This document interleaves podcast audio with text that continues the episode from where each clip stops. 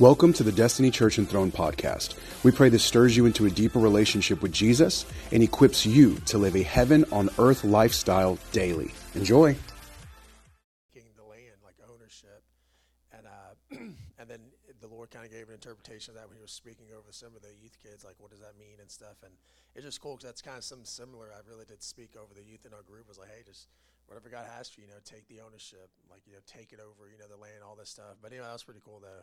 I do feel that word. But anyway, uh, God's good. I feel really tired, crazy right now, like weight of the Lord on me. but uh, man, if anything, man, just to encourage y'all real quick, just something simple that's been on my heart. I think I just it's just communion daily. it really is. It's just something that's been on my heart daily. It's just getting daily communion with Jesus, making the time for Him.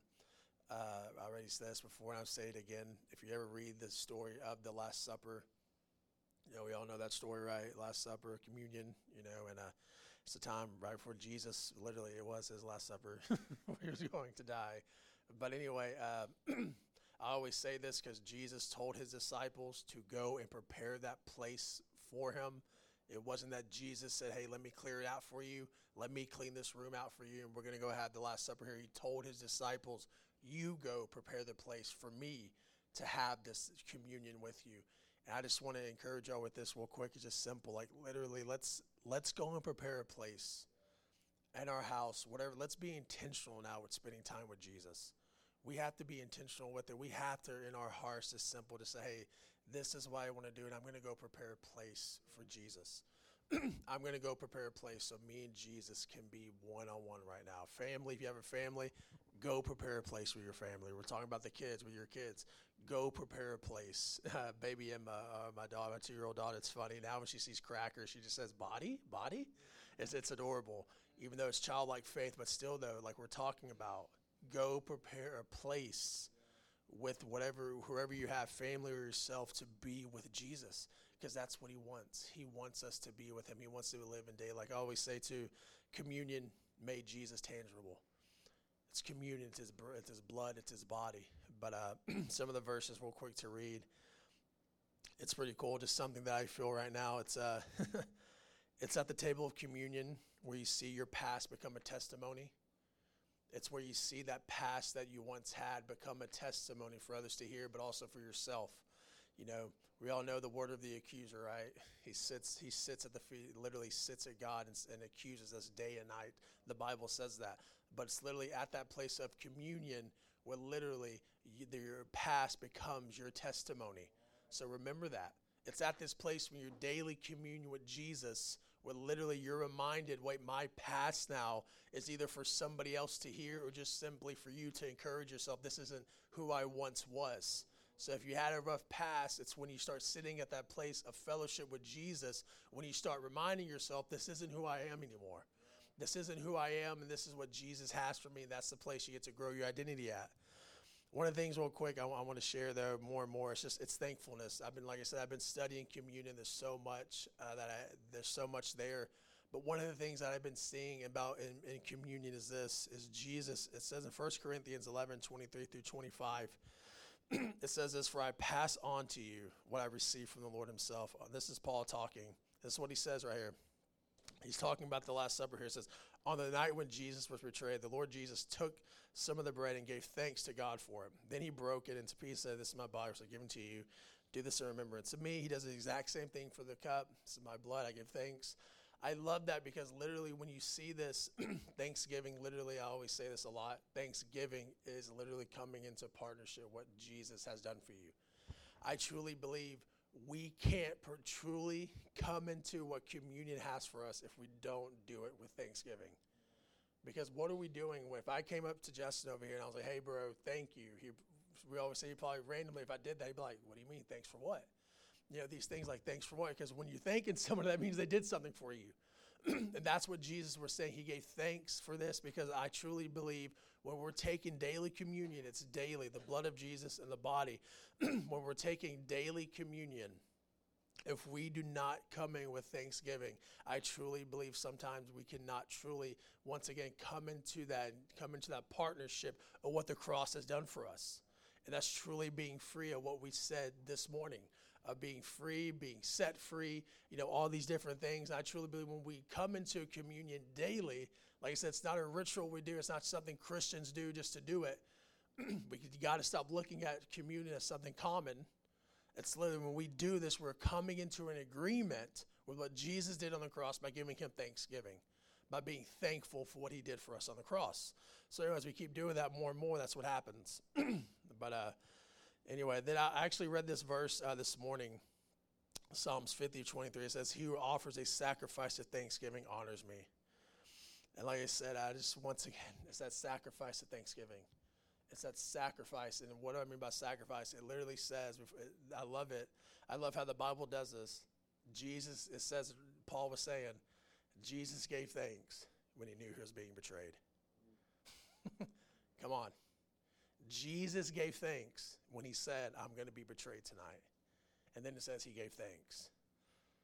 That's a sacrifice of thanksgiving. How many of us today in the body will get upset someone betrayed me? Or maybe right now you are. Maybe you have some unforgiveness towards somebody. Maybe there's something, you know, did offend, this person offended me. Or this person, you know, this and that spoke this over me or over my family. Jesus said the night he was betrayed, he gave thanks. And I truly believe more and more as we start giving those sacrifices of thanksgiving daily, those sacrifices of coming into agreement with that communion of thanksgiving. And once again, we're honoring him. But at the same time, you're, coming, you're not going to partner with the betrayal. You're going to partner with what Jesus done for you on the cross. And that's just some simple stuff, you know, more and more. But I, I truly want to encourage us to take communion daily to go be intentional about it. Whatever you don't have to have, you know, the, the virtue, you have to have perfect things, whatever. It's about, like I said, go get, go get a cracker, maybe get apple juice, whatever, whatever it is, water, whatever it could be. It doesn't matter. It really doesn't. It's the faith behind it. It's the belief and the faith that you have of truly understanding what it is. But like I said, be thankful and do it in remembrance of Jesus. Because I truly believe God is bringing us in this place. That He wants us to be set free daily. He wants us to walk in this freedom daily. He really does. He's not just, like I said, coming for a Sunday morning saying, Yeah, I felt good. I left this place here. But even on a Monday morning, on a Monday afternoon, on a Monday evening, on a Tuesday morning, on a Tuesday afternoon, Tuesday evening, for the rest of your life. He's wanting us to partner with what he did on the cross daily. And not just for us. I want to share a testimony. I've been sharing this because happened recently. I was at the gas station, this gas station by my house, Exxon over there, by the DPS office it's amazing. Like I always share this, but like for for the people that work that have gotten saved, they got wrecked by Jesus. It's crazy. I always say this because like when they get saved, they like leave. Like I come back to the store, I get their number, and they're like, "Oh man, I moved to Lumberton. I moved to Louisiana now. I'm actually I'm gone." It's like, well, God, okay, perfect timing. But anyway, this person is talking about communion and living that life not just for yourself, but having set people free everywhere you go. There was a guy there I gave him a word about two weeks ago now, and I gave him a word about restoration. You know, we're in the store, and he's like, "Oh, that's cool, man. Yeah, thanks." And people started coming in, customers, and I know I was like, "Well, I mean, that's near my heart." I was like, "He's busy. I gotta go." and uh, as guy was walking, I was like, "Well, Lord, you know, I plant that seed, restoration," because I really felt in my heart like this man really needed this. And so I was like, "I plant that seed, Lord, restoration. You know, let him know." And I, I go back, and this was like last Sunday. Now I come back, I'm pumping gas there. He walks out of the store and he tells me, he's like, man, like that word you gave me was spot on. Like I really needed that word. And just right when he said that, he started opening up. I said, man, let's just pray right now. Let's just invite Jesus right now. And I, we started praying. It was so amazing. Like some other words came out uh, before him just about some different things in life and some things he was going through family wise, some past issues. Anyway, at the end, he accepts Jesus. But it's beautiful because he was telling me, he's like, bro, I'm not going to lie to you. I've been hating God. He's like, I've been hating him. He's like, I'm not gonna lie. He's like, man, like this past issues that I have. He's like, so and so passed away in my family. Uh, this happened in my life. You know, this person left me. This person out of my life. He's like, right now, my faith, we're just struggling. And he literally says, like, man, I've been hating on God. And then he just told me that moment, though, after these words of encouragement, after these words of truly revealing who Jesus is, the communion, right? What he did for him, the cross. Literally, he ends up telling me, he's like, dude, but I know Jesus has never stopped loving me. He's like, even though he's like saying all these things, but dude, this guy was just getting wrecked. He was just getting touched. And it's just simple thing. He was just telling me, he's like, man, I know that Jesus loves me. I know God doesn't hate me. And I, there's all these different things, man. It was, it was beautiful. But I share these testimonies simple because that's literally when you live a life of freedom like this. You live a life of daily communing with Jesus. Yourself isn't just set free, but you literally start walking around setting that table for other people to encounter Jesus. I've been we sing all about being satisfied. You know, the bread of Jesus, Jesus talks about it. He literally says he, he broke bread. Eh, whenever he says he broke bread and their eyes were open uh, during the table. Let me go back and read that real quick. I really feel that. But uh, it's in uh, it's right here. It's in Luke 24, 30 says 30 through 30 says, As they sat down to eat, he took the bread and blessed it, then he broke it and gave it to them. And then suddenly their eyes were open and they recognized him. And that's what happens. Yes, we will encounter Jesus, but this man's eyes were truly open to the nature of Jesus for him. He probably thought the whole time, and since I hate God, guess what? God hates me. Guess what? He probably doesn't care about me since I'm mad at him. But once again, he partaked in the bread. He literally got a taste of that bread, and his eyes were truly open, and he recognized him. He didn't say anything about me. He wasn't like, "Oh man, you're you're good." Yeah, he kept saying, "Jesus loves me." I know now that man, like, there's no way you could have. It's Jesus. It's Jesus. I'm telling you, when you leave this place, commune with Jesus for the sake of yes, knowing what He's done for you.